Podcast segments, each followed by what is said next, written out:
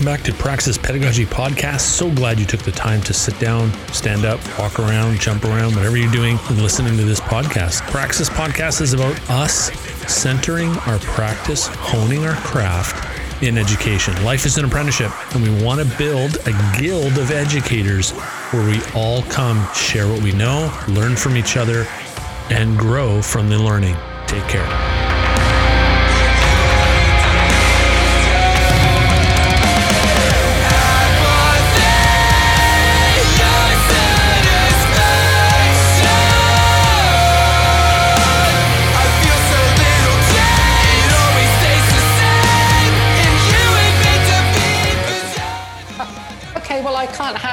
You lot anymore. Then I've got to go and find, you know, Tony Bates. She can make a decent cuppa, unlike these two probably. I, I, make no cuppas.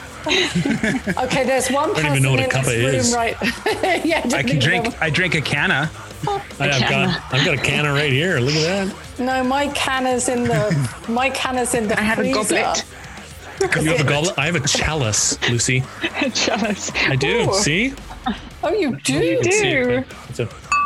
It's a Chalice. It really is. It is. Great. It is a real chalice. It's got like this stupid background. I know. But you know, take Lucy to show up with like a fluted glass and I know. You know, yeah. Get the Christmas tree from Buckingham Palace in the back. Yeah, I was just gonna say she's coming at us from Hogwarts there. No, this is the great room at Buckingham Palace. Yeah, Lucy, you're the new you're the new co-host. I'm gonna have to uh, yeah. suspend Sally me. for a couple weeks here. I'm gonna push her. Just push her out. Yeah, just we'll just delete her screen. yeah, that's right. That's right. Oh. Who did you say she was? Sally what? somebody. Sorry, yeah. what? Who's Sally somebody. Somebody.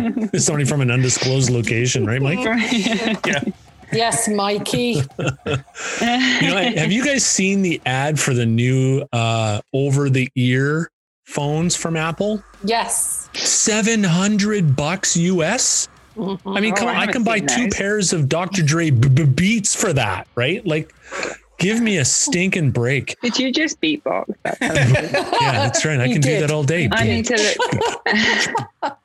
Right? That should be that should happen in between the segments on the podcast. yes. Well, it's it's right. got something's got to change because I've been getting feedback from people who listen to the podcast when I actually use heavy metal stingers and they're like, dude, you got to stop doing that because you're blowing my ears off my face, man. I love that. Yeah. And my, my colleague, yeah. Yota, she's like, um, I had, oh, what, what, what band did I have tickets to? Oh, I can't remember now. Anyway, she's a big rocker. And then um, she was like, I listened to the podcast and I love the music. Oh, great. Okay. Well done.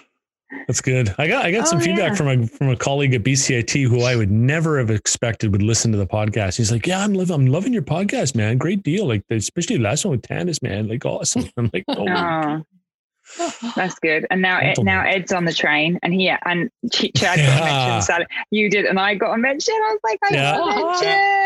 Yeah, I'm actually recording Monday. Awesome. So that's, oh, that's, so cool. Yeah. It's just he's such a sweet man, and it oh comes across God. in this podcast. You just want to give him a big hug. Just, yeah, just like, come here, Ed. Come here. Give me a hug. Like that story he was talking about when he got the teaching job and he was oh, driving yeah. back and his dad had passed yeah. away, but he was talking to his dad. I was like, oh, oh yeah. I was like, I was yeah. like choking it's up. Like, okay, I'm going to fast forward like, to this because no one, I don't want people to see me cry as I'm walking down the street. yeah. Maybe, maybe he's that podcast. You know, like when you go on shows and they always make you cry. Like people are yes. not going to cry on here, and then this is going to be his podcast. Yeah. Every yeah. member is going to cry eventually That's at right. some point. Okay.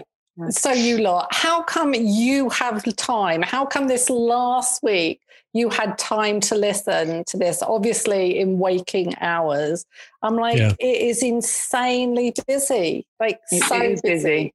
Time blocking, Lucy. Time blocking. Yeah. That's the key. Uh, I mean, I did that. I I wanted to listen because I was I didn't want it to like skip over, and I wanted to support him and stuff. So I like I just said to actually Toby was listening to it as well, and I was just like, I just want to listen to his first one, kind of stuff. But yeah, and then this, and luckily Chad was free to go to that Tony Bates thing yesterday because I and I said, oh, you'd really like this, and uh, I think it was from BC Campus. It was through the Justice Institute, but BC Campus yep. promoted it. Yeah, yeah, that's because Tannis um, Morgan is. But you do with Buckingham Palace, though. I do exactly. I, you yeah. might see a corgi run by. Sorry, Corey. Yeah, I What's? Is that a, is that a hot dog kind of thing? Is Yeah, somebody holding a hot The dog? in fat one. No That's legs. a pasty. It's a pasty. Whoa. okay. Well, You should have How is everybody all doing? how are the lovely people doing today? So far, so good. It's Friday, man. I know. It's Is been it? Friday for me since yesterday, Yeah. Oh, nice. and in the morning. tisk, tisk. That'd Hey, nice. Sally, you that's what happens when you get to control your own schedule, girl. I know. I do control it. It's sitting at about 75 hours a week. well, I know. Just Well, it's been yeah. a, a collision, a yes, uh, this whole huge collision of projects. But the good news is the RAB, REB's approved, but it just is, it is, it's like a confluence of projects. That's Ooh, what's going on. That's good projects. for Friday at four fifteen. look at you. Look at you. Yeah. How many uh, how many gin and tonics have you? Well so done, actually. I'm hoping Dean remembers to actually pour a beer in a minute because Uh, they were a bit warm. They're now in the freezer, you know, in Uh, the non-disclosed. That's the problem with location. yeah. I hear you. I hear you. All right, you ready? Oh yes. I've been recording since I've come on, I so. I've got like 20 That's minutes probably of the- real good stuff here. stuff Oh, yeah. I've been recording night. too. Oh yeah, Oh yeah. So Ah, I- there you go. This is I'll, I'll put a I'll put a few outtakes at the beginning and the end. Yes, Nothing- Yeah, that's- Yeah, that's Yes, enough. I hear that very good for Yeah. storing information on. The nation. yeah, we're going off the rails. Yeah. Okay. All right, here we go. Ready? Three, two, one. Hey, everybody, welcome back to Praxis Pedagogy Podcast. Number 50, people. You did it. Number 50. This is this is uh, no kidding. This is the this is one of the serious benchmarks in the podcasting world, if you didn't know that already. When Have you people have you hit 50 before Oh yeah, yeah. with On my- podcasts? The guild. Not not age. Insert drum roll here. No, so in in in my I have two other podcasts. The first one I had, The Guild, I got up to episode 65, 67-ish. And then uh in Praxis notes or the the short one that I did for a little while, I didn't I don't think I made it up to 20. But um yeah, so the number 50. So I've, I've got about 135 podcasts under my belt now. It's good. It's all Wow, good. Congrats. It's awesome. Mhm. Yeah, this is a big one, right? 50 is the tipping point for a lot of podcasts. And Yeah. uh, usually they they die out within within 10 or 20, 15, 10, 15, 20 of 50. So they'll die out by about the 30 mark or they'll die out at the 70, 80 mark. So the next big milestone is 75, 80. And then after that, it's, you know, looking back, then you're like in the James Altucher, Joe Rogan, Marc You know. Maron. Tim Ferriss. I feel like it's Pat just Flynn. gaining momentum. I look at January's lineup and I'm like, wow. Oh, it's crazy. exciting. Yeah. I, I'm I, I did I just re- oh, well I recorded Alan Levine last week, and uh, that was phenomenal. So for everybody, everybody who's listening to this episode, Alan will be on next week, and um yeah, I mean, talk about you know, just sitting there like. Uh, this is like Alan Levine on the other side of the screen. He's totally to listen to cool. Like one. he doesn't, yeah, totally cool. He's been doing this forever. Like Mhm. you know, when Tony Bates was a teenager, Alan was getting into this kind of stuff. So, Alan, not that you're old, you're just you're seasoned. I think is the term we use. Anyway, um, yeah. So next week, Alan's on, and then I got a couple uh, electrical apprentices again. So Darcy's coming on, and then I'm I'm thinking of doing a new addition to the to the podcast called Praxis Notes, where I go through some books that I've been reading, and uh, kind of do like a maybe a Jocko Willink kind of flavor to it, where it's like a, these are like Five I'm currently hours? sorry, Five hour podcasts. no. You're going to read the book to us because we don't have Yeah, time to read That's it. right. It's like Audible, but it's not. Right. Uh, It's so- some dramatic sounds going off in the background. My kids reenacting stuff some from books, but.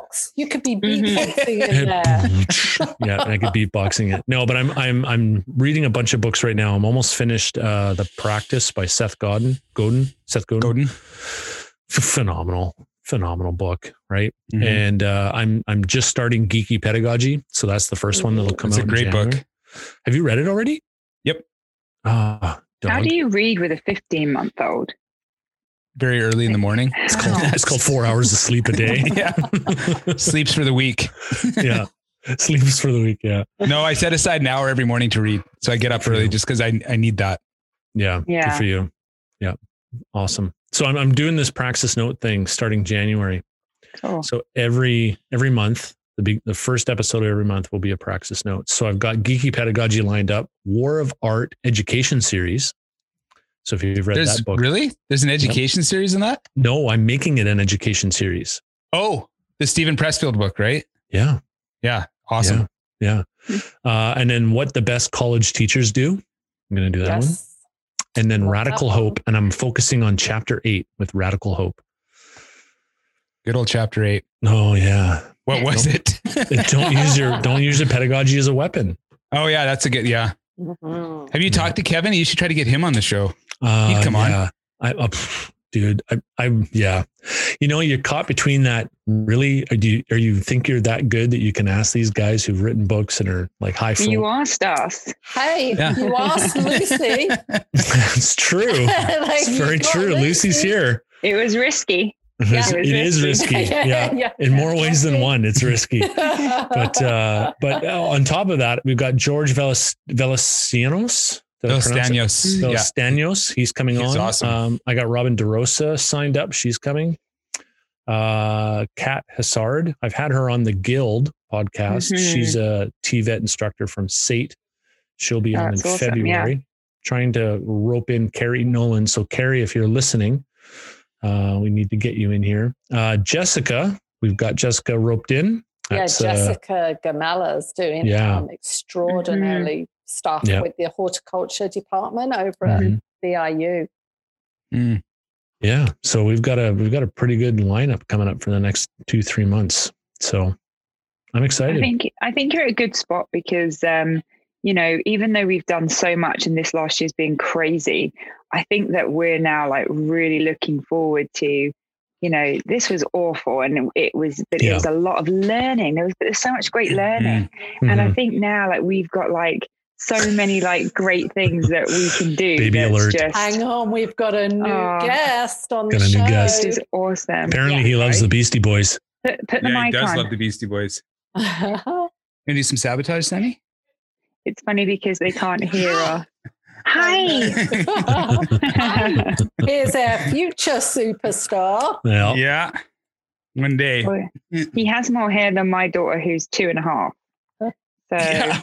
He still But- doesn't have a lot of it though. Lila has no hair still. It's got more hair than me. Yeah, and me too.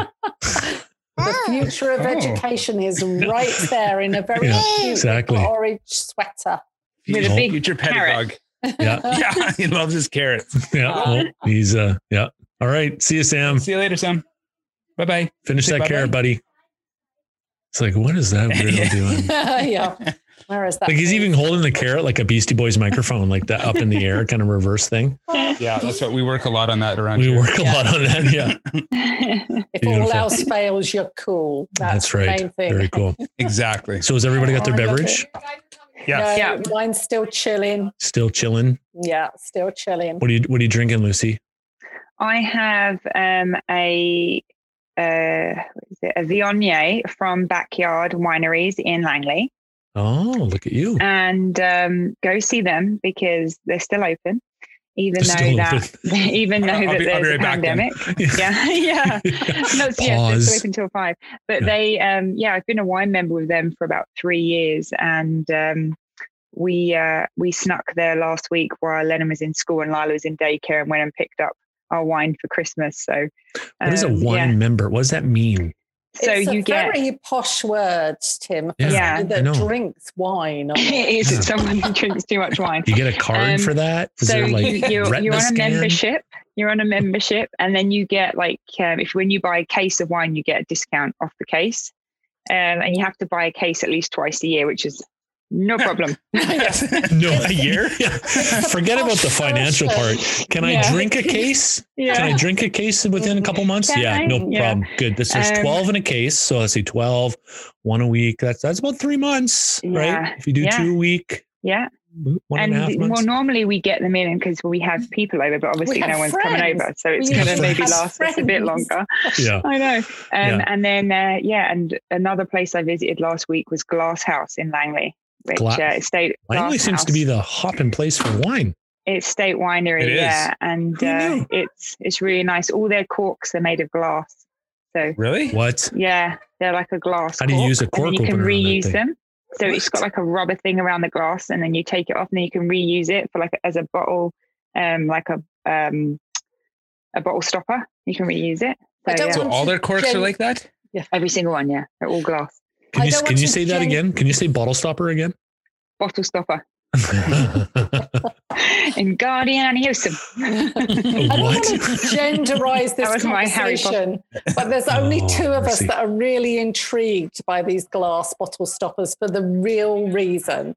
Glass bottle stoppers, yeah. So pretty, aren't they? They are pretty, pretty. yeah. Yeah, because that's why I'm buying wine. Yes, right? Because exactly. it, it just things just look pretty, right? Yeah. Chad and Tim have just been going, why would you want to yeah. You'll appreciate when things open up and you can come around for tastings. Then you'll oh, appreciate my uh, okay. round fan of wine membership. Okay. Yeah. yeah I will mm-hmm. I will certainly put that on my calendar. Yeah. Uh-huh. The second thing I look for when I look for an IPA is obviously where it's made because I, I, care about that kind of stuff. And then I look at the alcohol content. Mm. So if an IPA has less than 6.5, well, I don't know if it even qualifies as an IPA at less than 6.5, but I'm hovering around 6.87 Eesh. I Not love those double IPAs where you're coming in at eight, eight and a half, nine. No. Have you um, tried Thor's Hammer from yes. Surrey Central Brewery? Yes. Ooh, that's like 12 yes. and a half percent. Yep. Amnesiac from Phillips. That is phenomenal. It's 10%, doesn't taste like 10%, but it feels like 10% when you're about three like quarters it. of the way through. It's like, oh, hello. Yeah, we're here now, and my, uh, my face is numb. Uh, and uh, you're done. Bad yeah. life decisions written all over. You're it. done. Yeah, I made the mistake of having two in one sitting one time. Yeah, I won't do that again. While doing episode 24 of uh, Praxis Pedagogy, that's why number, you made number it. 80 will be uh, five. Yeah. yeah, yeah, very good, very good. so, uh, what do you want to talk about? Oh, I have an idea. We got the whole gang here. What do you want to talk about? Okay, I think oh, we God. should first of all, pick the one thing about the whole TVET system that we are ready to burn down. One mm. thing. Down. Everybody gets. There's that term. Normally, burn, it, burn it down. burn it down. I normally always like think about things to build up. I yeah. just normally forget about the burn down stuff. I forget about it and put it away and just start working. Well, so it's have another sip of that wine, like, Lucy. Yes, you know. to have a solution on the first round Okay. You can go, okay. And we do, this is figuratively speaking. I, I know what I'm going to burn down. Okay. okay. I know. Right. Okay. So we'll go down the burn down, but by the time it comes back round to us, we have to have a solution. Oh, yeah. Totally. Mercy. Easy. Love it. Tough one. Okay, okay. You go first. Use your idea. You go first. Yeah. Oh, okay. Okay. So I'm going to leap in there that. Um, oh Do you have gosh, notes? I have notes. I did write it notes? down. Yes. No, no, no. You can't throw an idea out there and come prepared. oh, yeah, because Tim Carson's. But no, I've, I've been prepared since January the 16th during my dissertation, where I said, this group are ready to burn it down and start from the beginning. so it was, yeah, I've done a lot of research about this, about six years worth actually. I think the one that I'm going to go for today, the point that I'm going to make is around students' um, perspective around that learning is listening. And oh, I'm writing that down. Yeah, that is something that I would like to remove from, I think, any education system. So we can look at various sides of that, but the assumption lives quite strongly that learning is listening. So that's mine.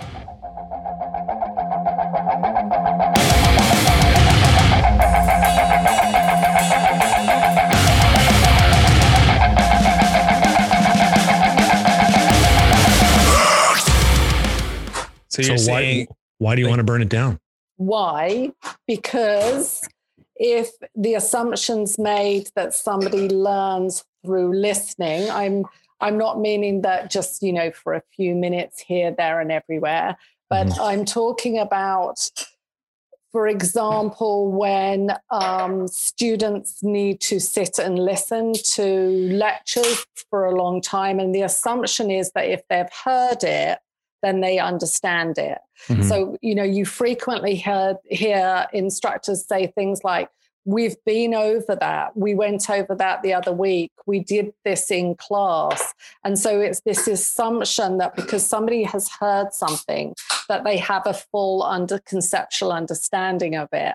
And right. I think in our school system, um, up until a certain point, there is this assumption that if you sit in a row and you listen to what is being told to you, that you are learning. And so I'm going to say, although that does have a place in education, we need to be very deliberate about that.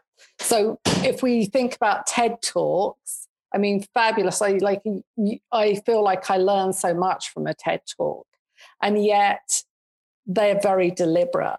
They're very clear on their intended outcomes. Yeah. And so I'm just going to say, as a everyday assumption, we need to we're going with burn it down but maybe it's just that we need to explore that assumption but why do ted talks work in standardized lectures not right and i think what you said is spot on like they're they're deliberately designed they're never more than 18 minutes long mm-hmm. and they pack a lot in there people spend years writing them yeah. whereas when we lecture and i'm i'm the most guilty of all of us i can just talk and so I can talk and talk and talk and talk and go past 20 no, minutes. No, no it's true, Tim. I know. No. Just one second. I got to You're too hard on yourself, Chad. Don't interrupt him when he's speaking. Yeah, yes. exactly. Sorry. Sit Sorry. down and learn. So that's, I'm I listening. think that's the thing. It goes back to deliberate design. Yeah, I totally. Yeah. I mean, it goes back to clearly having an intended outcome. So mm-hmm. TED Talks, as you say, mm-hmm. very deliberate. So when we look, I mean, that's our solution, isn't it? Which really we're not getting around to the solution just yet. No. But mm-hmm. um, because you've all got to put your, you know, and and just to speak forward. on that with the TED Talks too, like TED Talks normally direct, like they've got three or four major points. So for me, mm-hmm. I concentrate on that one point and then I'll go back and watch it again and then I'll concentrate mm-hmm. on that second point and I'll go and like make notes of what I need to research from that. So that mm-hmm. repetitive kind of what you take from each time is different. Awesome. Yeah, Which, yeah. Let me jump in. It's about a story. That's what I learned with Alan, right? Mm-hmm. Yeah. If you start, if you start putting stories and metaphors to your teaching, that's key. Yeah. Right. Yeah. So your your typical TED talk is a story arc, right? There's mm-hmm. there's there's there's a problem. They introduce the character, there's a little bit of conflict, there's some resolution, and then there's application. Boom, done. And you also, you're able, the assumptions being made as well that you can revisit that and you probably will revisit that several times with intention. Yeah. So I think, you know, the intention when you arrive in a classroom and you know you're there for three hours and in your experience is that a lot of the time you could arrive there to class and you are going to be an observer for most of that time. You're going to be mm-hmm. in that passive role. And so I think there's a lot of assumptions are made. I'm talking from the student's perception, um, you know, how they've been shaped to learn through a lot of our K to 12 system, although that uh, I'm going to come up with a different point there in my solution.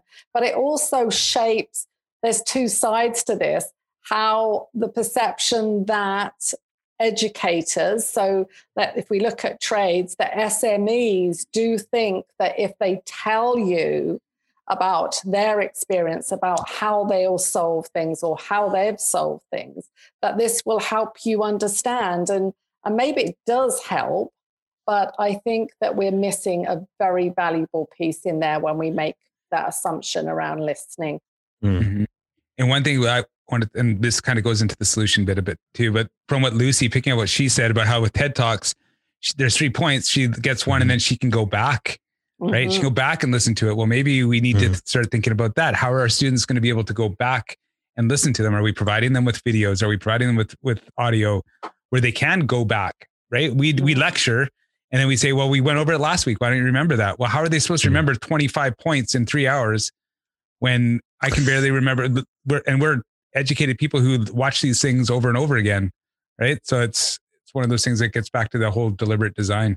Mm-hmm. For sure. Okay.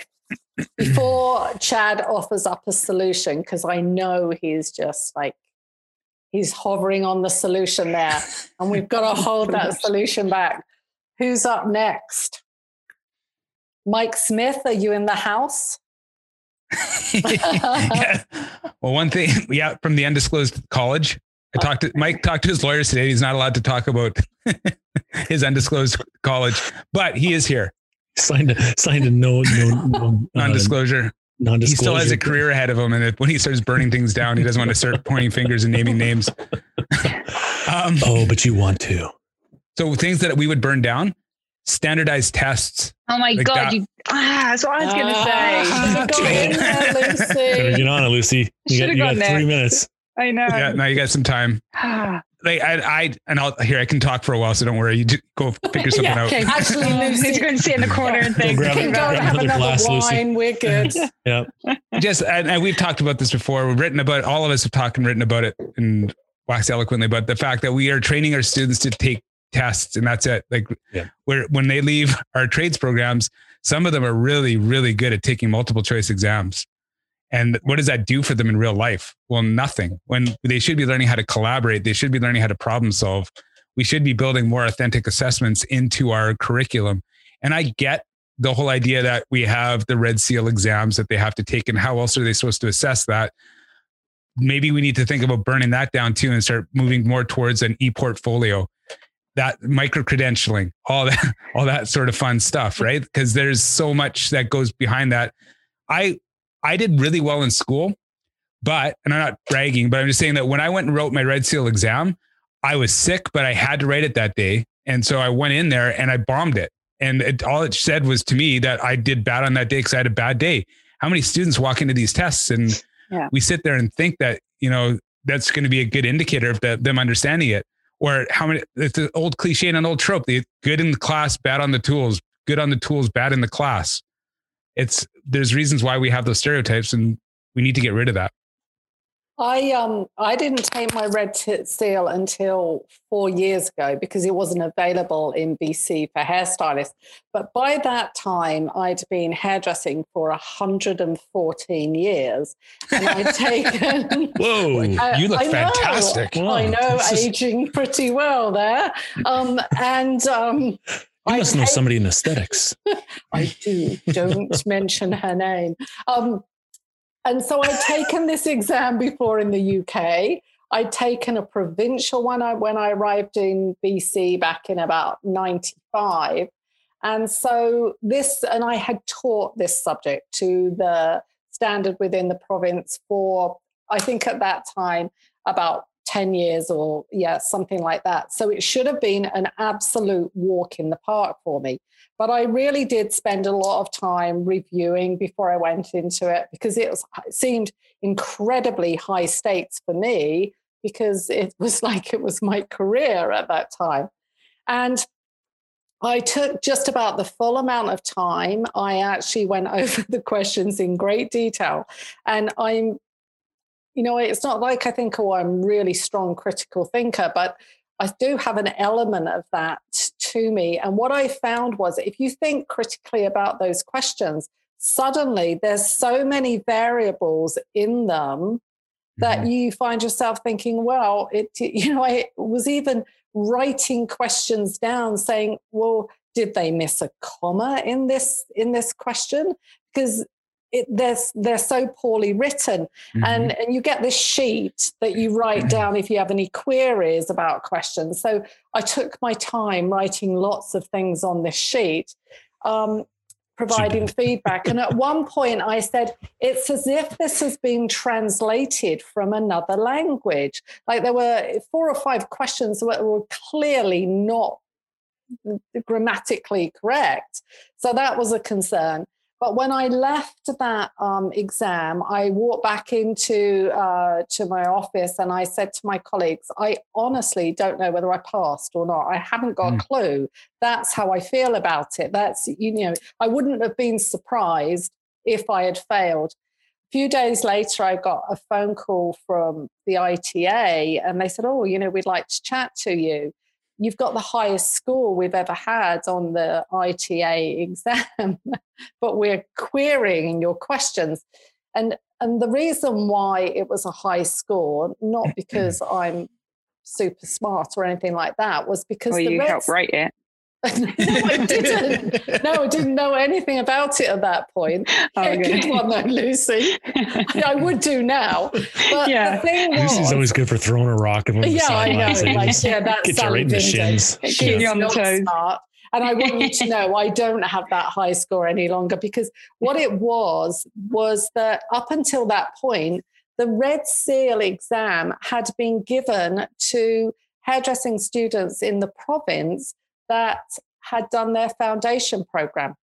So since 2007, all of the candidates for that exam were foundation students. They hadn't even gone into industry. Right. So mm. that was what the big leap was that surprised them.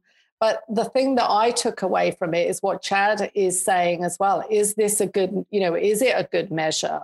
Now, the positive thing with hairdressing is that there's a seven and a half hour practical ex- mm. exam that's a rigorous exam and it does really mirror the demands of industry. But the actual I, written exam yeah. yes. i mean even with the practical exam it's one day. And um and so like with um you know again it's a standardized test. It's just done in a practical way.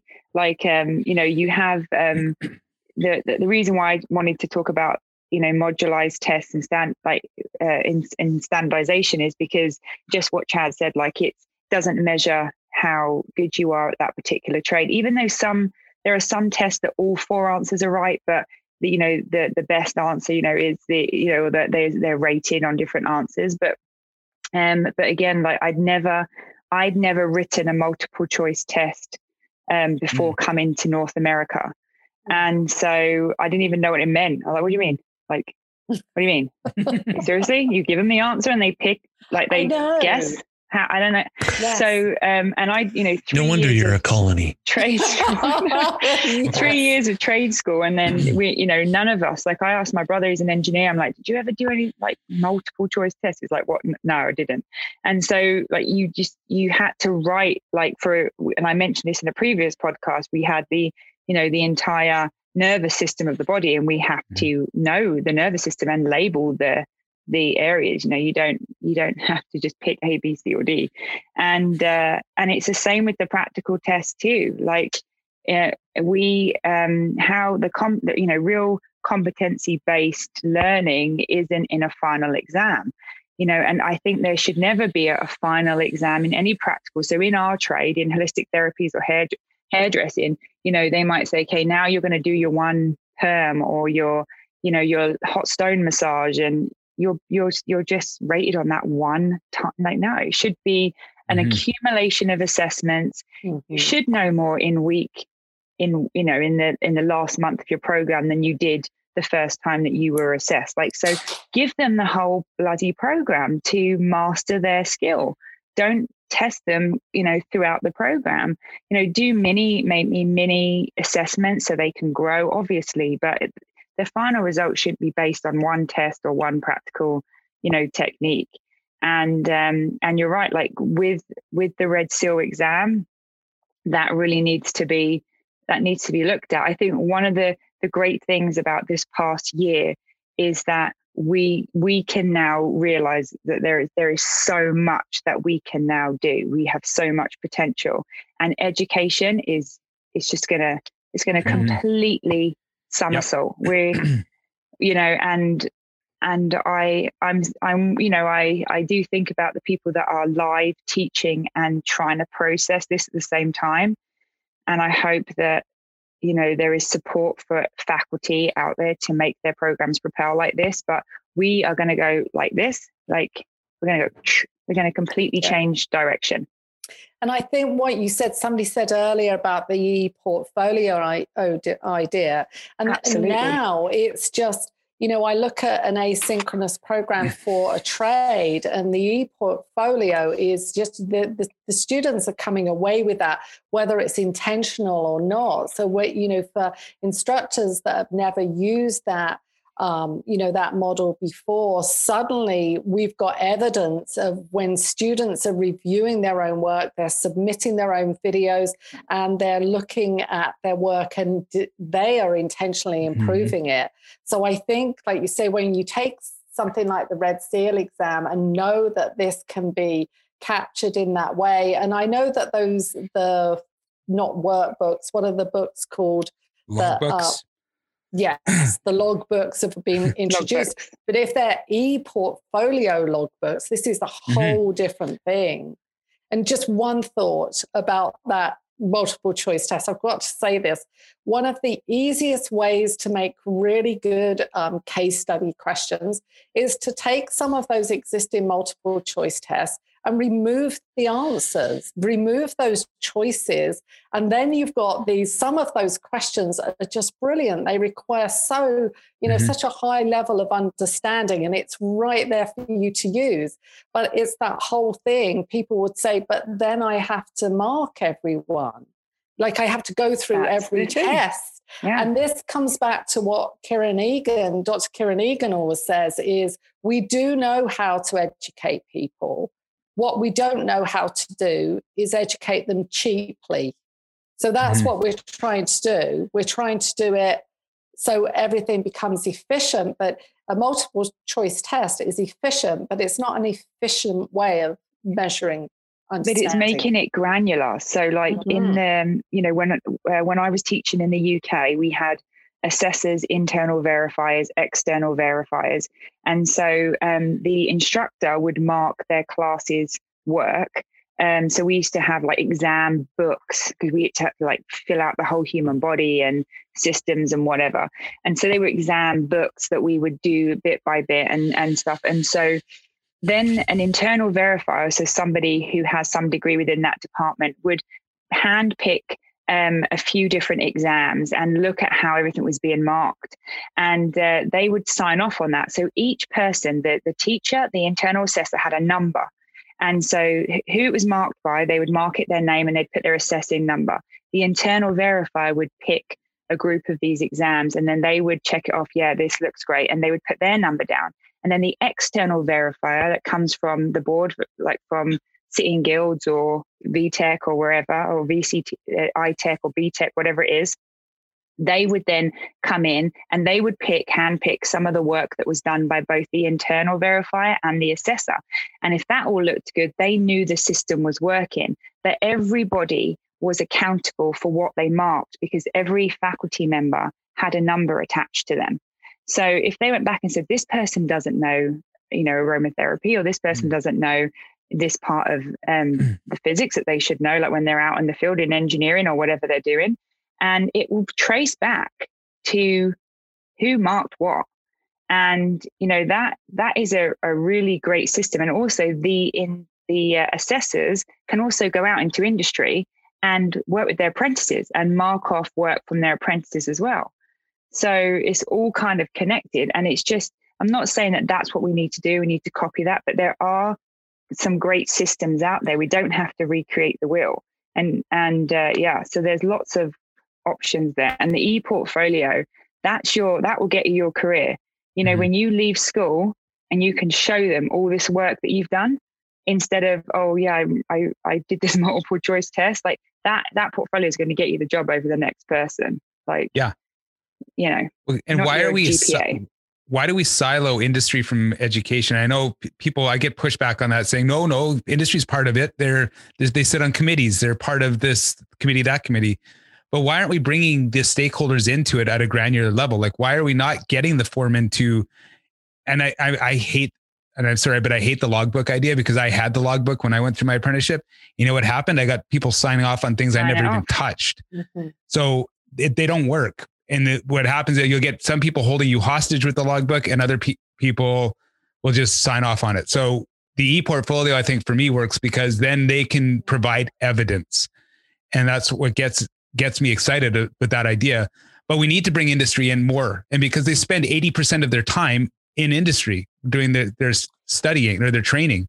And yet we're, we're giving them a test for the 20% that they're in the class. And on that, we're at giving them a multiple choice summative exam. It's brutal.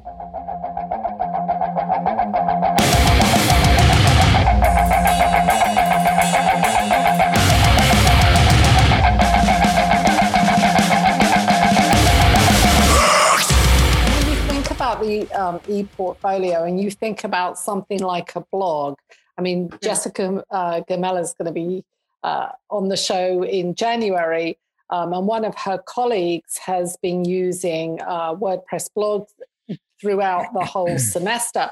And when you look at the potential that's there, I mean, there's e-portfolios in um, LS, LMS um, systems but mm-hmm. the problem with those is that you they're more they're clumsy to move forward but if you have this if you use something like wordpress so that this is a living really is a living portfolio that you continue like the potential is there and i think the thing is what 2020 has done is people that weren't looking for other ideas now are so you know so aware of all the tools that are out there that we can't possibly in 2021 when you know hopefully we're all vaccinated and life returns to normal we can't ignore this now because we mm. know it and you just mm. I mean, mm. you can't go back can't unknow all of this thank goodness when i finished my uh, my program in the uk in 2000 2000 and two was my I think I finished my whole thing. And um, I had a portfolio, an actual portfolio was like this thick, where I took photos of stuff and like print and printed them out and then stuck them mm. in the book. And then I used to carry that around to like interviews and stuff to show like all the work that I'd done. And I'm just like, now there's so many fun ways to kind of do that. But yeah. Anyway, I'm going to knock on to my one because it's not that as exciting as that. That was what I was going to pick. Um, but um, uh, removing hours based. Mm. Mm-hmm. There, I mean, that's a good one.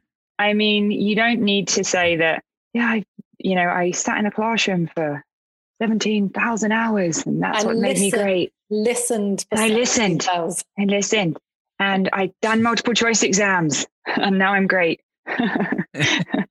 you know, you I think that um again, real competency based is you complete the program at a level that's sufficient to you. So obviously the the way in which we deliver education has to be done not all at once. Like it can't be like I mean, maybe it can. I'm sure you, everyone's done courses where everything's uploaded and you can just move through it as you want to.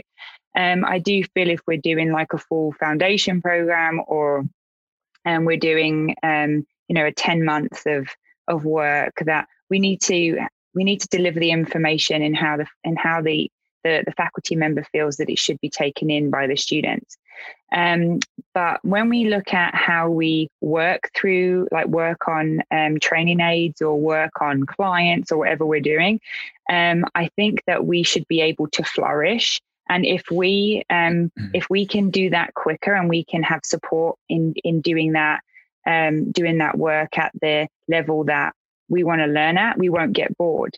And um, and so really, I mean, yeah, you could finish you could finish your program in in eight months or nine months or ten months. You will pay the same tuition because you're all getting the same education. But if you wish to, you know, I've done all my assessments, I've done everything I need to be doing. I'm ready to go now. I'm ready to work, and I'd like to check back in with you next month and if I have any questions. But I'm ready to go.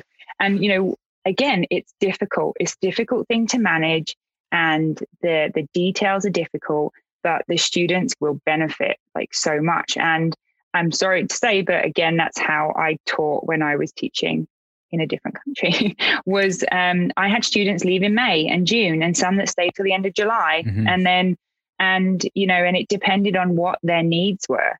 And so I feel that removing hours, the I, I again, I've never worked in an hours based education until I came to North America.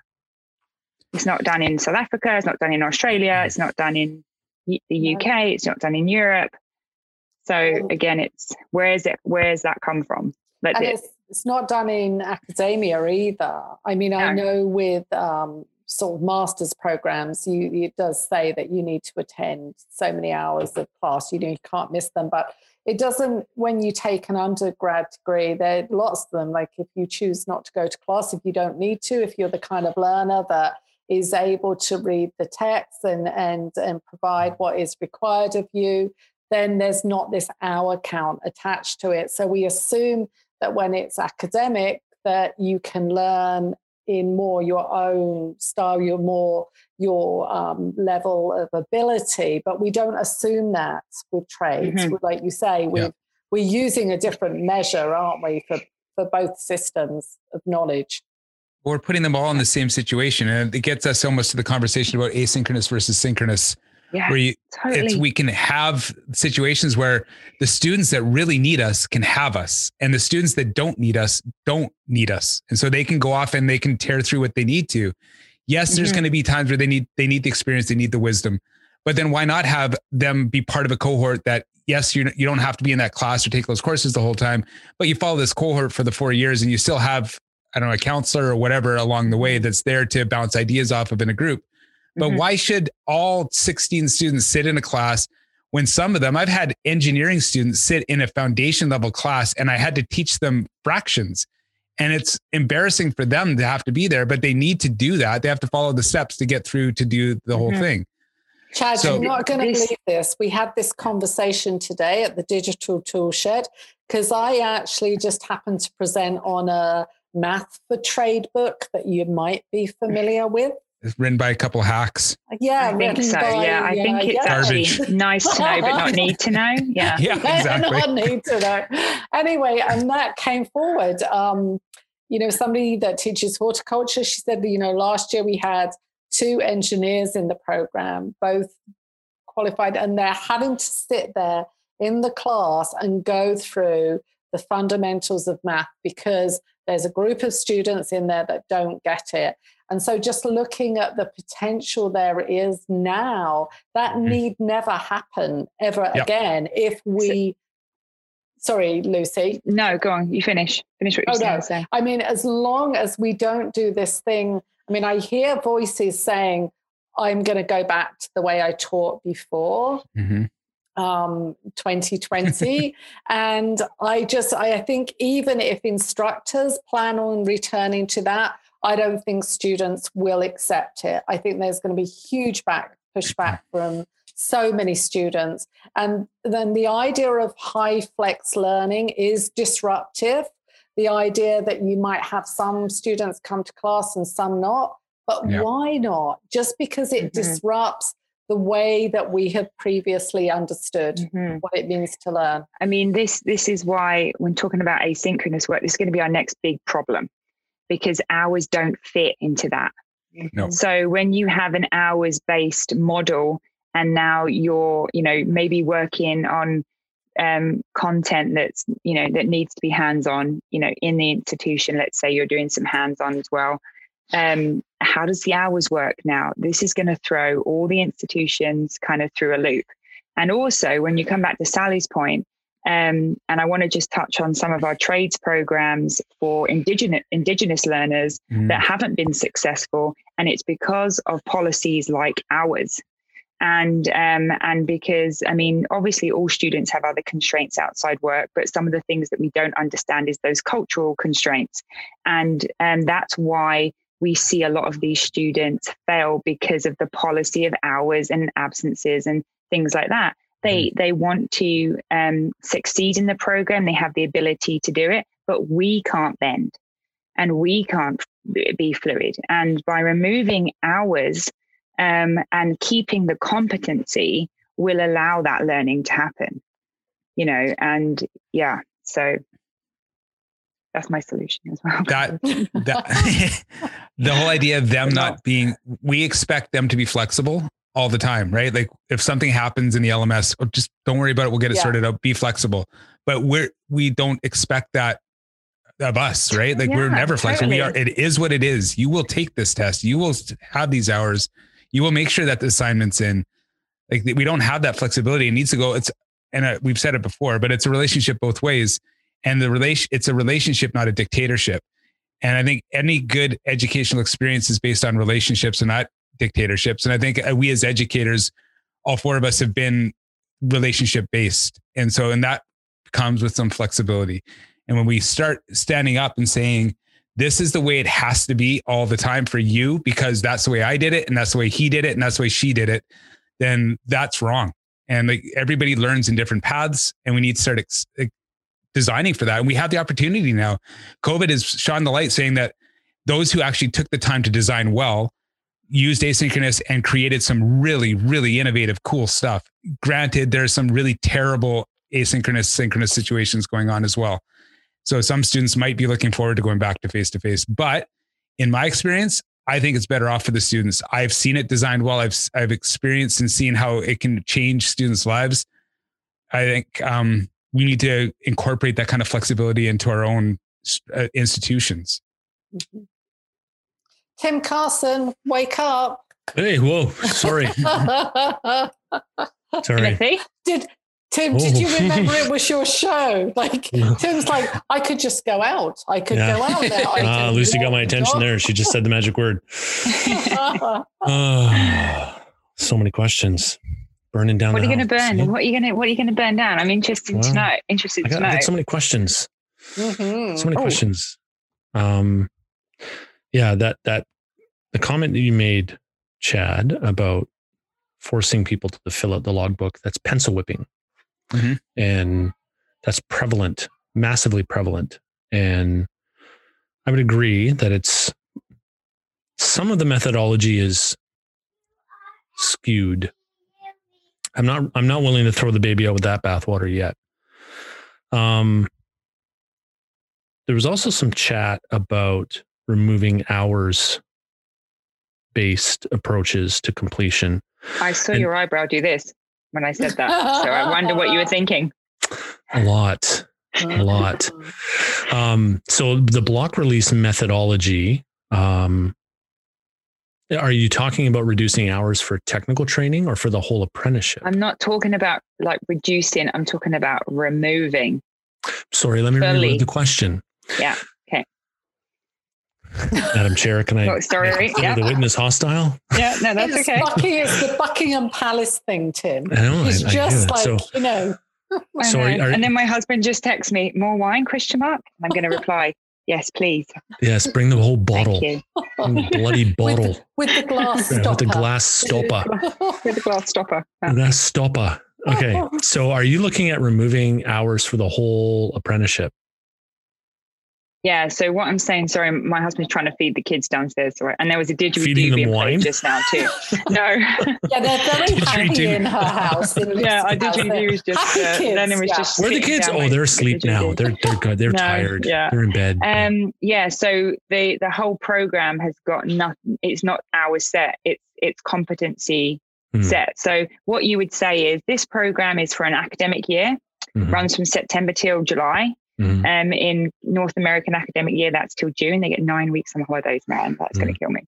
Um, anyway, so uh, so you you have this academic year that you will attend school like Monday to Friday, and there's an absency policy. This is what I had, but I don't think you should you should have even have that. But anyway, um, you shouldn't have absences policy policy. And the fire um, spreads. And yeah, there should be no absences shouldn't be docked. It, yeah. Anyway, um, so no absences. So no absences. So if you're, you shouldn't.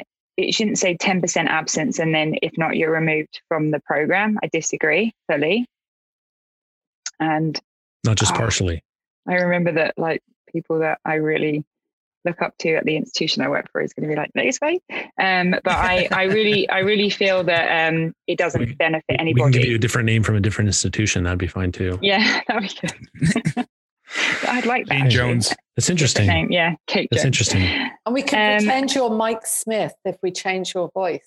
Mm. Michelle Smith. Me. Michelle. Michelle Smith. Michelle and Mike, they're right trouble, those two. Yeah. yeah. Rowdy. Yeah, wait for wait for um, the sister Michaela to show up. She just no, so I think that it should be based on you have to complete these learning tasks and objectives in order to mm complete the program.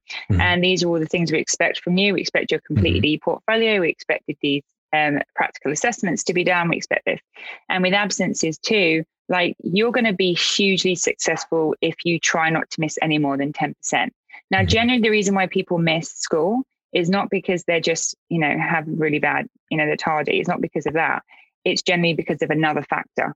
So if you can support that other factor, you won't get the absences. So mm-hmm. that's why I don't, you know, generally if like with, with when I was teaching, if I started to see some absences, like I'd speak to the student, uh, I'd get a feeling. I might pull in like you know somebody from counselling and say, you know, I'm let's get a conversation going here. Or it might be something to do with learning. It might be that they're, that they're bus, that they're they're inaccessible. Like mm-hmm. let's figure something out. It's Can generally not because they don't Lucy? give a damn. Was it mm-hmm. that they didn't want to come in to listen to somebody to tell them no what they'd people love listening to me. It definitely wasn't that. No no not you not you. I thought we were talking yeah, about other people. I do agree with that too because like if they know oh i've got to come in and listen to that in the morning then i'm going to be hands on doing the stuff i like yeah then maybe they'll come in an hour late. And you know i don't blame them. Like so find out what's going on. It's generally not the tardiness. It's generally there's another factor there and because of it. And if somebody is just showing up late because they can't be bothered, then I'm sorry, I don't want you in my program. Like you're not contributing, you're not doing any of your competencies, you're not showing up in your practice. Like have that conversation, but don't just base it on someone who wants to be there but has uh, multiple constraints outside school that you know can't get them into education because that's just putting up a barrier. Um, and um, and so so that's why that's what I think about absences. But with with hours based learning, you can't say that if um, you know if you tended 25 hours more than me to a program that you're going to be you know in more insanely smarter in that in that aspect than I am. Um, you know, I'm just super smart and can you know absorb the information way quicker. Like it shouldn't be based on the time your bum is in that seat. It should be based on the quality of of of learning that you are giving back to your instructor. And you know, one of the things that Nikki said, um, which stuck with me, is that you know, if you're if you're working more than your students, then you're doing something wrong. So your students should be providing you with an abundance of work, and um, and so it shouldn't uh, great work, and it shouldn't be based on how how long you're there for in a day or or the whole year um, it should be based on the, the, the the quality of work that you're producing. Because you can have somebody there the whole time that produces minimal, great work, lower level work, and someone that's there a short amount of time that you're like, wow, this person's like knows what they're doing, you know. And um, but again, you it's really difficult. are disrupting the system, aren't you, Lucy? Hmm. Well, a lot of times I think we're we're designing for the bad actors, right? And that's yeah. not like when the majority of our students are not cheaters, the majority of our students aren't going to skip. So why are we designing all these assessment proctorio proctoring mm-hmm. services? Sorry, Tim, you're about to get slapped with a slap. Um, with all that sort of stuff, like when it's like a vast majority of our students are honest, and a vast majority of students are going to show up all the time. Yeah. And then the ones that don't, sometimes, like you're saying, they don't show up because there's some family issue going on. And when you start, and heaven forbid, we should actually talk to our students and find out if there's any way we can help. And then you start hearing the real story. Well, such, such and such my mom or my daughter is, and then you hear these stories. That those like we need to be a little more empathetic towards our students and start stop assuming that they're all bad. So we design these systems that say you've got to be in this class from this time to this time because of all this, right? Because that's the way it is. And if you weren't, you're going to be mm-hmm. screwing the system. Well, it's mm-hmm. not that way. Well, I even heard when we went moved to online that the students we had to make sure that our students were getting face-to-face time for six hours a day online because if they weren't then they were going to be screwing the system by going to work and collecting ei and how often did that happen everybody was in the midst of a pandemic at the beginning of it in march and we're all terrified over it exactly. and here we are showing no empathy at all no and just assuming yeah. that our students are out there screwing the system again yeah, and um, you know, I I was department head for six years, and we had about 500 students a year. Like we had a lot of students in our go through our department, and that's probably minimum the amount of students we have right now. And um, and I remember the ones that I had to remove from the program, and I remember being really upset about it because I knew it was wrong, and I had to do mm-hmm. it because other people had you know remove their students that 10% and other if I, I i couldn't show that likeness but i didn't have control over that So I remember those faces of students and the stories behind those students. And um, yeah, I, I, disagree with the uh, attendance policy. Mm-hmm.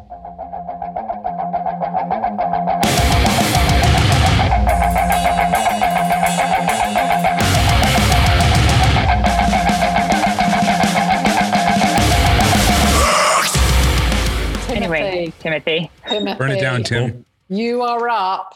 Burn it down. I don't Come think there's on. anything. I don't think there's anything left to, for me to burn down. All right, here we go. Mike's got one. Oh yeah. Okay. So all of you have been talking about really, really important issues and really, really important um, interventions, and and they're all great ideas, and I've been writing them all down. However, let me let me put forth to you something that's really burning my bubble and has been burning my bubble for a long time. And I think my bubble's burst. And I'm not sure I have a solution. That's kind of why I'm going into a PhD program. Hopefully they're going to show me a solution. So here's the here's the here's here's the piece that no one's talking about. And it's kind of a twofold thing where it's it's it's like puff pastry. You have you have multiple layers here. The first one is professional development for TVET faculty, where the PID actually means something beyond a pay grade. And I'll just leave that sitting for a second. The second one is levels of support and engagement from all levels of the system, from the VP down to the newest hire. So, too many times we see people move from faculty to department head, chief instructor, whatever you want to call them, chair, into administration. So, associate deans, directors, and a switch gets flipped. And from a leadership perspective, I understand why that switch is there. I, I don't think it's the right switch, but I, I know why it's there. And it gets flipped. And too many times I see people change when they get into an administrative role. I want to, I would love to see a deeper level of support commitment between administration and faculty more than, oh, this is my portfolio or these are my five portfolios and I have to look after this. And and I think I know what the answer is, but I'm not sure.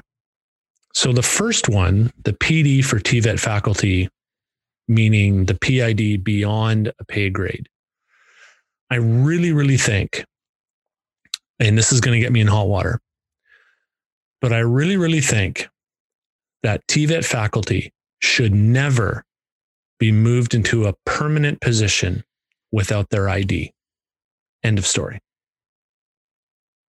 without their PI, without their instructor diploma. Is that what you're talking yep. about? Yeah. Yep. I should also, I would also say, I think preferential treatment, and you can't say that in an interview, but preferential treatment or a higher pay grade needs to be given to those people who have started and or completed an ID program before they start at your institution. Mm-hmm. Okay. I don't care if I don't care if you're the best plumber in the freaking world. That doesn't make you a good teacher.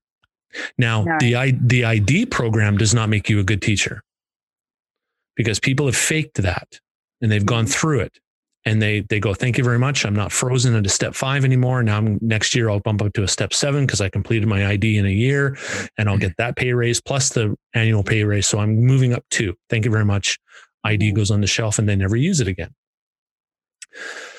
I, I would I would love to see some kind and and this is fraught with danger because we're seeing it in the academic side where people are are really pushing back against the tenure track model.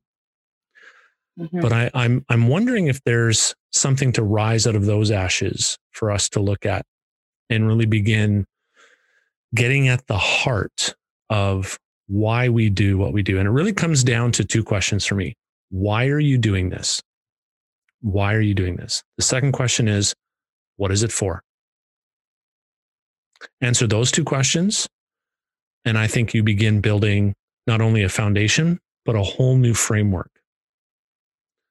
So as you're burning it down, mm-hmm. that's what I'm thinking of. With the administration side, the administration support side, what I what I would really think about is the idea of trust.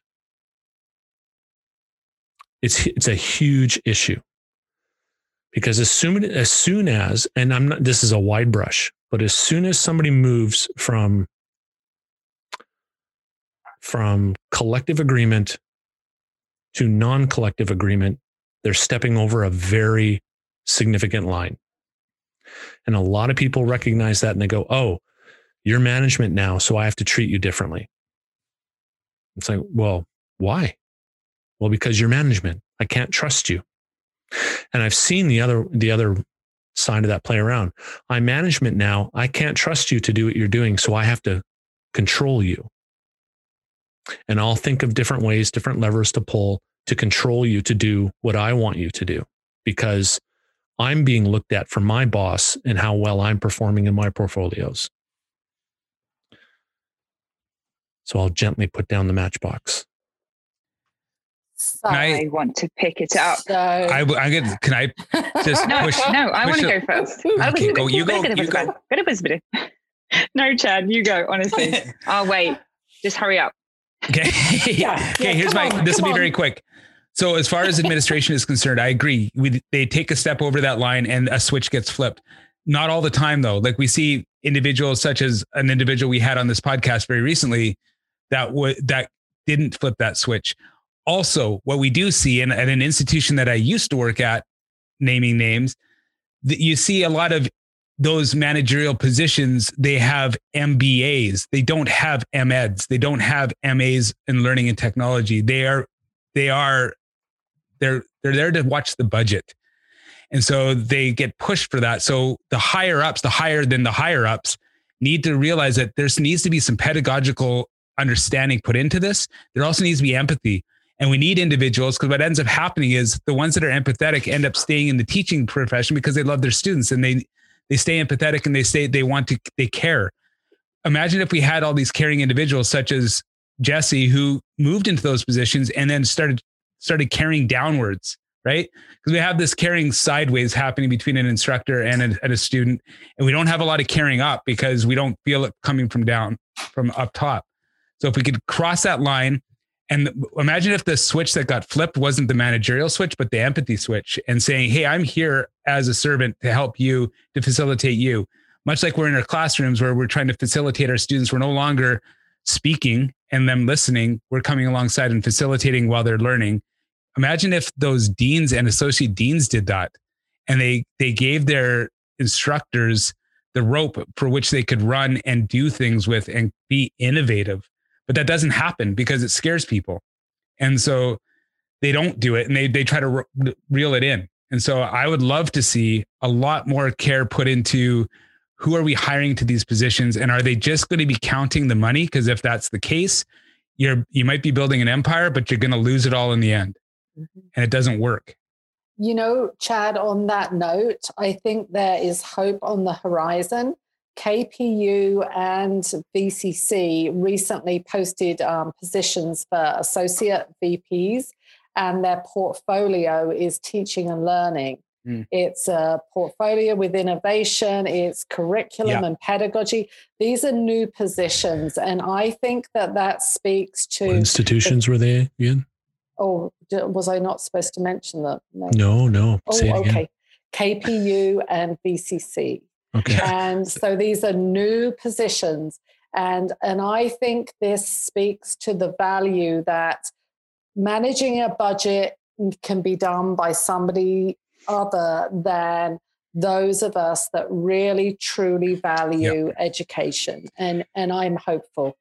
Yeah i agree i agree i just think that yeah I, enough said i don't want to get slapped with a slap myself Anyways, um, lucy well, I, I, um, firstly, when I can't, I thought I wrote it down when you changed my way of thinking, um, Tim, but when you first said that you need to have a PIDP before you become a teacher, I disagree. Only because um, I did my teaching degree.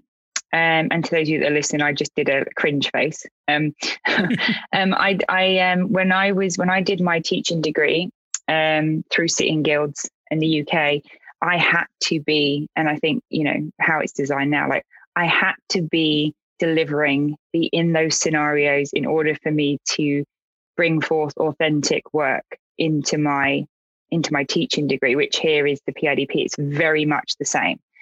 And um, I had to make the mistakes so I was able to reflect. I had to um, learn about theory so that I could try them out and practice them. And I was really transparent with my class. Like, I'm going through this um, um, teaching training, why I'm doing this. I want to try this out. I want to try this technique. So I think it was it was hugely beneficial for me, especially as a tradesperson, a hands-on person, to be learning and doing at the same time. When you said before um, that question, that's what I remembered. That question where you said, you know, why is it you want to do this? Um, I've also interviewed many people that have said, I want to teach now, and you all have probably too, because I don't want to be in my industry anymore. I don't want to stand anymore. I don't want to work with my hands anymore. I'm tired. Um, no, I want passionate people who love the industry and I want to hook them in. I want to hook these passionate people in who still love what they're doing and say, please teach. And we will support you in becoming a great teacher because you're mm-hmm. passionate about what you do. And I think there are instructors that do just go through the PIDP probably just to get it done. Um, and but um, I'm working with quite a few instructors right now who I'm supporting through their PIDP who are asking me, um, how can I do this authentically? How what can I do with my class to create something great for this assignment? And um, my husband's going through his PIDP right now too, so I feel like I'm going through it again. Um, and uh, and so like I'm exploring things, you know, to show him what he can be doing with his students that he hasn't necessarily seen before. So that's why I do feel it's hugely beneficial to be taking this while you are teaching, whether you're um, leading apprentices on the field or whether you're working in an institution. Um, and I think you need to be, um, you know, you need to, once you have your PIDP, I think then you should be expected to mentor other people to go through their PIDP because there's no mentoring system. And I think that's what's really needed, which I'm kind of doing holistically with people just because they've asked. But I think that mentoring system to understand this is why you need to know this. Like when we teach boring, um, you know, foundation stuff about best practices or, you know, work safe things, like we have a reason like I nearly lost my finger. So this is why you need to know this, you know, like this mentoring pitch for this. So that's why that's why I think it's really good to do while you learn. And then I with the other factor with administration, um, I'm very lucky and I say this wholeheartedly. The deans that I work with, they didn't flip a switch and they're authentic and even when I was, you know, when I was a new department head, um, I've had bad experiences too, but I've I've they've been overwhelmed with the better experiences. So I've been I've been really lucky in it's always connecting back to the student and there's always a greater vision. And um, so I can't really talk. I've known people that haven't been good at their, you know, at their job, but I'm very lucky that um, you know, I haven't had that experience, and uh, and so that flip, that switch flipped hasn't hasn't happened for me. From for people that you know I I necessarily work with, I'm sure it does. Um, I think for me, the reason why I'm more nervous about becoming um, you know a dean and moving forward is because I'm more worried about a pres a president coming in who is has a completely different idea to you and just completely removing you from a position that you love and care for. That's a fear more for me than having. I, I find that we've had some really good deans, um, and I feel they need to be supported in making sure they don't have that fear. And when they take that leap out of being faculty, leaving that collective agreement to going excluded, and um, they they risk a lot to do that um, as mm-hmm. well because now they don't have you know that security anymore. So that's a huge jump. So that's just my personal experience. Yeah. If i could just hop on in here just for a second before it goes back. Hop in hop in. So um interestingly enough with what Tim said, suggested about the PIDP, um, some of you may know that I've actually been performing research on instructors' experiences and perceptions around mm. the hmm. provincial instructors diploma. And it was last week that I actually presented the findings to a dean's group. So, very timely conversation. And I, I think that, you know, one of the biggest findings that came out of there is this whole, it's, well, VCC in their own words say that really now that every trades instructor in the province is a polite hostage to this system because it's in the collective agreement. And, and the moment it goes into the collective agreement, it almost takes away these learning mm. opportunities. Mm-hmm. So it's like the paradox of learning, like it's a punishment as well as it's this incredible opportunity. So I'm going to say that I think that is problematic right there. Sort of yeah. it makes it problematic. But I also want to add when I was thinking about, okay, you know, what is it that the one thing that I really want to change about trades education and and I went for the the students part around you know the perceptions of learning is listening but my other point really was that it's the assumption that subject matter experts can teach that they are educators. Yeah. and why would we believe that? Why would anybody believe just because you are can do something that you can teach something? And i think this comes into the value of you know access to the PID, but not with that flip side to it where it becomes um, you know it's like well you were saying earlier your chad about um, pedagogy as a weapon you know why would the pid be sort of weaponized when you know if you don't get this you can't get your pay increase at the same time just seeing it as your ticket to a pay increase these are problematic from both sides I tried yeah. to make so that really quick. I feel like I need to be a little more clear on some of this. So, one, I didn't say exclusively have your PID before you get hired. I, I said show preferential treatment to those who have started and or completed. Perfect. I agree. The, Me too. The, totally. have my approval. the, the, the other and this this all stems from my deep conviction that when you move from the field to education, you are doing a career change. Oh, yeah. We're we're hired as subject matter experts, and Sally, you proved that. They hired you. You went and did your Red Seal exam. Yeah, you studied, but I mean, okay, you had all this experience, and and you and that came through for you. I'm summarizing rather broadly, but that was that was my interpretation. Here's the comparison. If somebody wants to teach outside of TVET in academia, they need to have a certain level of education. Now, now, again, that doesn't make them teachers, right? But they have to have a certain level of credential to prove that they've been in a system and that they understand certain things.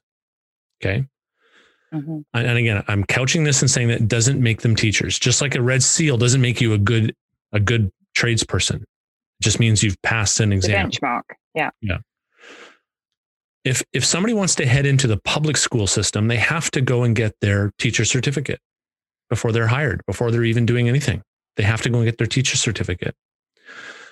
And yet when it comes to the TVET world, that's not that's not that's not applicable. It's looked at, oh, you've got your red seal, you've done 5 years of supervisory experience but you're a lousy tradesperson. You sucked as a supervisor, but now we're going to hire you as an educator because man, you've been out in the field for 30 years and you you seem to know your stuff.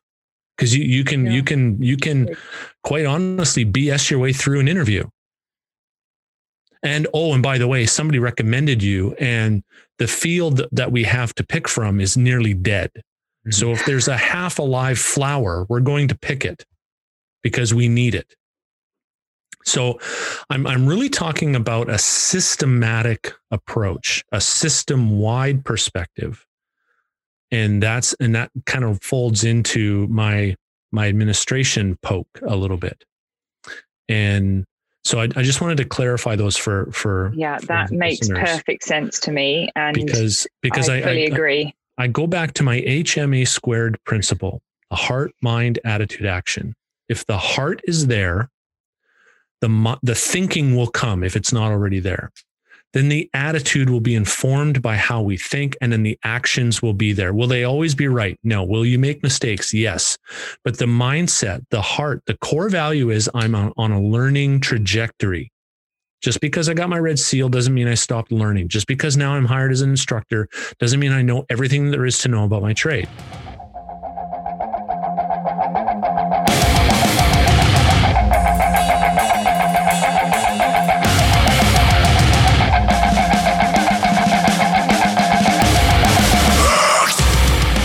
So if you're not willing to continue the learning journey, how in the world are you going to look at a student and say, your, your learning journey needs to continue? That's where I'm coming from. That's what I'm going to probably base a PhD on. My I'm job. gonna, yeah. That's what we're going to write a book about. Uh, yes. That's what we're going to have a Yes. movie on. We're going to sing Yes, some Dr. songs. Tim- about it. Timothy. I like And it. We're going to have the beer mugs for it. We'll have No, I need to go get another one. Want a hoodie? Doesn't- Doesn't academia fall within that as well? Like they get hired. Yes, they have to have their masters, but they don't have to have any kind of pedagogical background. K to 12 does. But what do they do? They have student teachers. And to go back to what Lucy was saying earlier, what about a mentorship program? What about Mhm. when a student, when Uh, an yeah, SME no. comes in, that Yeah, they no. have to Mhm. follow, become a student teacher? And imagine the, the difference that that could make. I, I don't disagree with any of that. Mhm. and and I don't I don't necessarily think those are foolproof models either. Okay, because I have colleagues that have gone through the the the K to twelve system as you know teaching students or in their teaching certificate, and they've been they go out to their practicums, and some of them have had horrible practicums. Oh yeah, if you're Like, just as by a bad horrid as- you're screwed. Just as some of us have had horrid experiences with our journey people. yeah. right and and some of them have had brilliant ones like almost like that that couldn't have been written better than than you experienced. So it's not the end all be all right? But it's certainly an, an opportunity for us to say why why is teaching important to you? And what do you want to do this for? If you want to do it for a pension okay thank you very much. We'll we'll move on right? Uh it's it's I- don't know if there's any well there isn't a, a, an easy answer because this is this is none of these things have simple answers because if there were simple answers somebody would have found them out already. But it, it, for me there's there's two things it comes down to. Trust and value. Trust and value. And people will not feel that they have value in a in a system if they also don't feel trusted and or they can't trust people especially above them and and to answer your question chad yeah academia suffers from this too right but you look at the tenure track when people are trying to go for tenure uh, I, I know of somebody in an institution in the province of British Columbia who's going for tenure, and they have to they have to jump through a ton of hoops to prove that they are quote unquote worthy of tenure. Okay. Now, you may not agree with that process. That process may be flawed, but it's a process nonetheless. And it's more than just a comprehensive exam. And Tim, I think really what you're saying is like we need a new process or we need to revisit this current process. And I think that for me, what I'm hearing sort of reminds me of Habermas's life world. And when we look at, you know, we can look at it like a like a pizza and slices of pizza. And when the slice that is predominant within that pizza, the largest slice is all about the budget, or maybe it starts taking up over, you know, 50% of this pizza pie, which is the life world of this particular education system. That's the driving force. And we let we value the other areas less. And um, Habermas's life world, and I'm not an expert in this, anybody that's listening knows that by now, but there's a tipping point when the slice of the other pieces, the, the other value systems become so large that they erode at the real value of education. And I think that that's where we're heading here today when we're saying that decisions are being made because they are, you know, financial drivers. Why are we using multiple choice tests? Because they're cheaper to use, you know, yeah. and so I think that, um, yeah, I think Mike Welton needs to be a guest you need so, to get on your calendar. Yeah. So here's here's here's my here's my thing. And I, I understand the role of budgets and I think and they're important, mm-hmm. but they're just a tool. Right? They're just a tool. I think they get leveraged in some cases too much. And I think they get, you know, sometimes neglected too much. I mean, from what I've heard, administration, they live or they die on their budget right? What what if what if the budget was was looked at as a means to an end but not the end? That there always seems to be bags of cash around. There always seems to be bags of cash around. Even even in the worst of times when when you know an institution that won't be named because of slap um, went went one year in the in in in the plus and the very next year within months of fiscal turning into the new fiscal they were like millions in the hole. Okay. And then the institute miraculously bounced back within 2 to 3 years right? Which in a in a in, a, in an educational facility 2 to 3 years is like really 2 to 3 weeks in its whole lifespan. It's really not that long of a time. And and and uh, and oftentimes I see things getting funded where the question is, where did the money come for this? Oh, we did this and we did that and we we pulled some strings and there's the money. Oh, really? So it really comes down to a sense of value for you, doesn't it? That those things that you really value, you're going to find ways to fund it. And those things that you don't value, you're just going to tolerate it because you're going to be quote unquote tied to a budget. Quite frankly, that's no different than our own personal lives. If I want to find out what you value, I only need to look at two things. I look at your calendar and I look at your bank records because how you spend your time and how you spend your money will tell me what your value system is. It's no different in an institution. Oh, we really value our faculty and being on top of what they need to do and what and the curriculum that they need to deliver. Okay, are you giving them time to create curriculum to deliver it. Oh no, we expect them to do it off their desk. That just comes with the job. Well, then stop saying that you value that because you're not giving them time, you're not giving them money. Silence. So I've just thought of about six new podcasts that we can do in 2021. no. That's the problem. Because right, speaking of burning it down, um, I when know. I listen upstairs, my kids are going buck wild, and I need to spell something. They're not buck naked. Yeah. going buck Same. wild. I just, I just heard is, my so. husband huff. So he yeah. went, he huffed very loudly. yeah. I think he needs reprieve. Needs a, needs a glass so of wine. This is just the beginning, really, isn't it? This is just chopper. the beginning.